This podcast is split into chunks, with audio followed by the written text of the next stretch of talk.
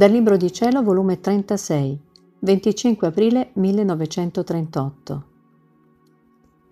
Il segno che regna nell'anima la divina volontà è sentirsi il bisogno di amarla incessantemente. Il gran male di non operare il bene nel voler divino. La piccola fiammella alimentata dalla gran luce di Dio. La mia povera mente corre, vola nel fiat divino e se ciò non faccio mi sento inquieta, senza forza, senza alimento, senza aria per respirare. Mi sento senza piedi per camminare, senza mani per operare, senza cuore per amare. E perciò sento il bisogno di correre nel suo volere per trovare gli atti suoi, per formarmi con essi piedi che corrono, mani che abbracciano tutto e operano, amore senza cuore che prende l'amore dell'Eterno per non mai cessare d'amare. Ma mentre pensavo tanti spropositi, il mio sempre amabile Gesù, ripetendomi la sua breve visitina, compiacendosi dei miei spropositi, tutto amore mi ha detto, Figlia mia benedetta, non ti meravigliare dei tuoi spropositi, è proprio questo che succede. Chi vive nella mia volontà lascia l'essere suo e la sua volontà, entrando nella mia, se ne serve delle opere nostre come per formarsi le nuove membra che ci vogliono per vivere in essa. Perciò acquista nuovi passi, nuovi moti, nuovo amore per potersi medesimare con le nostre opere e fare ciò che facciamo noi. Perciò il segno più certo che la mia volontà divina regna e domina nell'anima è il moto continuo dell'amore e perché l'anima sa che essa non tiene un amore che mai cessa, né opere molteplici per darmele per amarmi. Essa che fa? Entra negli interminabili recinti del mio volere, vede il gran teatro della creazione, la sontuosità e lo sfarzo dell'amore, di cui le cose create sono investite, e corre da un'opera nostra all'altra, e va raccogliendo tutto il nostro amore che abbiamo sparso in tutta la creazione, se lo mette in grembo e viene innanzi alla nostra maestà per darci tante varietà distinte d'amore che abbiamo messo nel creato e fa risuonare le sue note d'amore nelle svariate note d'amore del nostro amore creante. E, oh i contenti che ci dà, le feste che ci apre tra il cielo e la terra, i mari d'amore con cui circonda il nostro trono. E poi, dopo che ci ha fatto la festa di tutta la creazione, per amarci maggiormente e con duplicato amore scende dal nostro trono e va spargendo di nuovo tutte le cose create il nostro duplicato amore. E con la potenza della nostra volontà, che tiene in suo potere, ci fa dire da tutti amore, amore al nostro Creatore. Chi vive in essa la possiamo chiamare la nostra festa continua, lo sbocco del nostro amore. Poi ha soggiunto con accento dolente. Figlia mia, come la creatura scende nel basso quando non vive nella nostra volontà. E ancorché facesse il bene, siccome manca la luce di essa, la forza della nostra santità, il bene che fa resta coperto di fumo, che accecano la vista e produce stima propria, vanagloria, amore di se stesso. Si può dire che resta avvelenato in modo che non può produrre gran bene, né per sé né per gli altri. Povere opere buone senza della mia volontà.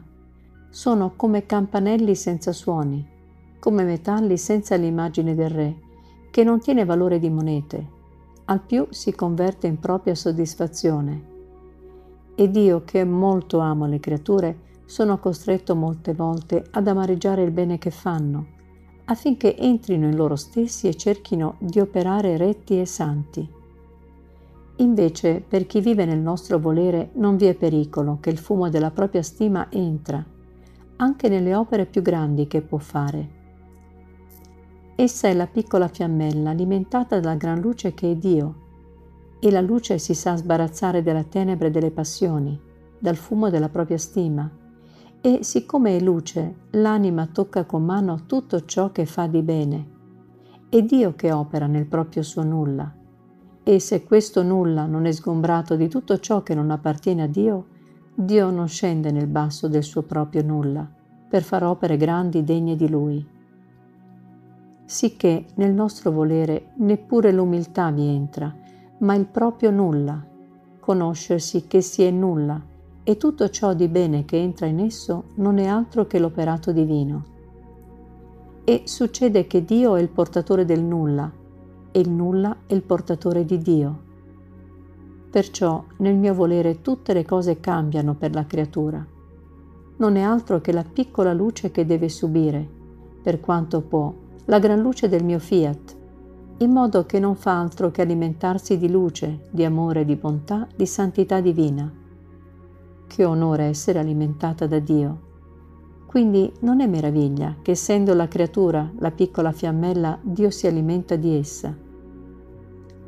Poi ha soggiunto, oltre all'amore incessante, vi è un altro segno se l'anima vive nel mio volere e il mio volere vi regna in essa, e questo è l'immutabilità.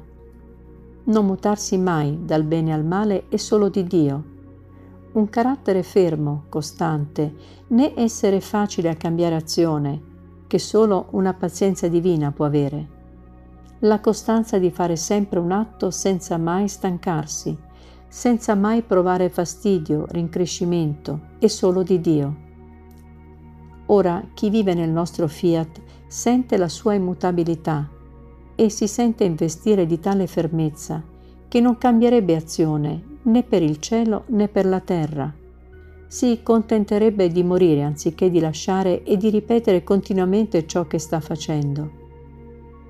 Molto più che ciò che si fa con animo fermo senza mai cambiarsi, ha tenuto per principio il Dio. Quindi l'anima sente Dio nell'atto suo e come ripete l'atto se lo sente scorrere ed anima la sua azione Dio stesso. Come può mai cessare di ripetere ciò che incominciò insieme col nostro essere supremo? Dovrebbe uscire dalla nostra volontà per farlo cambiare azione Essa quando opera non cambia mai, così rende chi vive nel suo volere. E oh come si vede subito chi non vive in essa.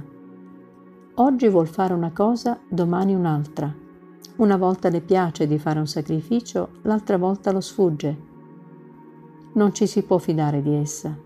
È sempre come una canna che si muove al soffio dei venti delle sue passioni la mutabilità della volontà umana è tanta che giunge a rendere la creatura lo zimbello di se stessa e forse anche degli stessi demoni. Ecco perciò chiamo la creatura a vivere nel nostro volere, perché fosse sostenuta, rafforzata dal nostro, e così potesse fare onore alla nostra opera creatrice, perché solo l'uomo è volubile, mentre tutte le altre nostre opere non si cambiano mai. Il cielo sta sempre fisso, né si stanca mai di stare disteso. Il sole fa sempre il suo corso, né cambia mai azione di dare la sua luce a bene di tutta la terra. L'aria sta sempre in atto di farsi respirare. Tutte le cose, come sono state create da noi, così si mantengono e fanno sempre la stessa azione.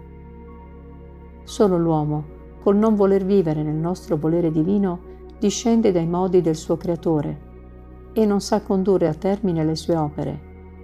Quindi non le sa amare né apprezzare, né ricevere il merito delle opere sue.